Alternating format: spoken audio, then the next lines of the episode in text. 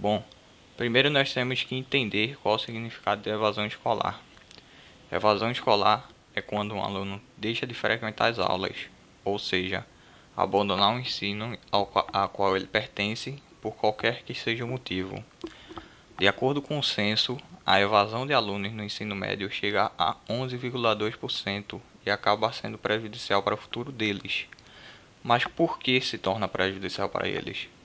Acontece que para concorrer a alguns concursos públicos é necessário ensino, no mínimo ensino fundamental ou ensino médio completo. Independente do concurso que você vá fazer, a remuneração é maior para aquele, para aquele que possui um ensino médio completo do que para quem tem uma menor escolaridade.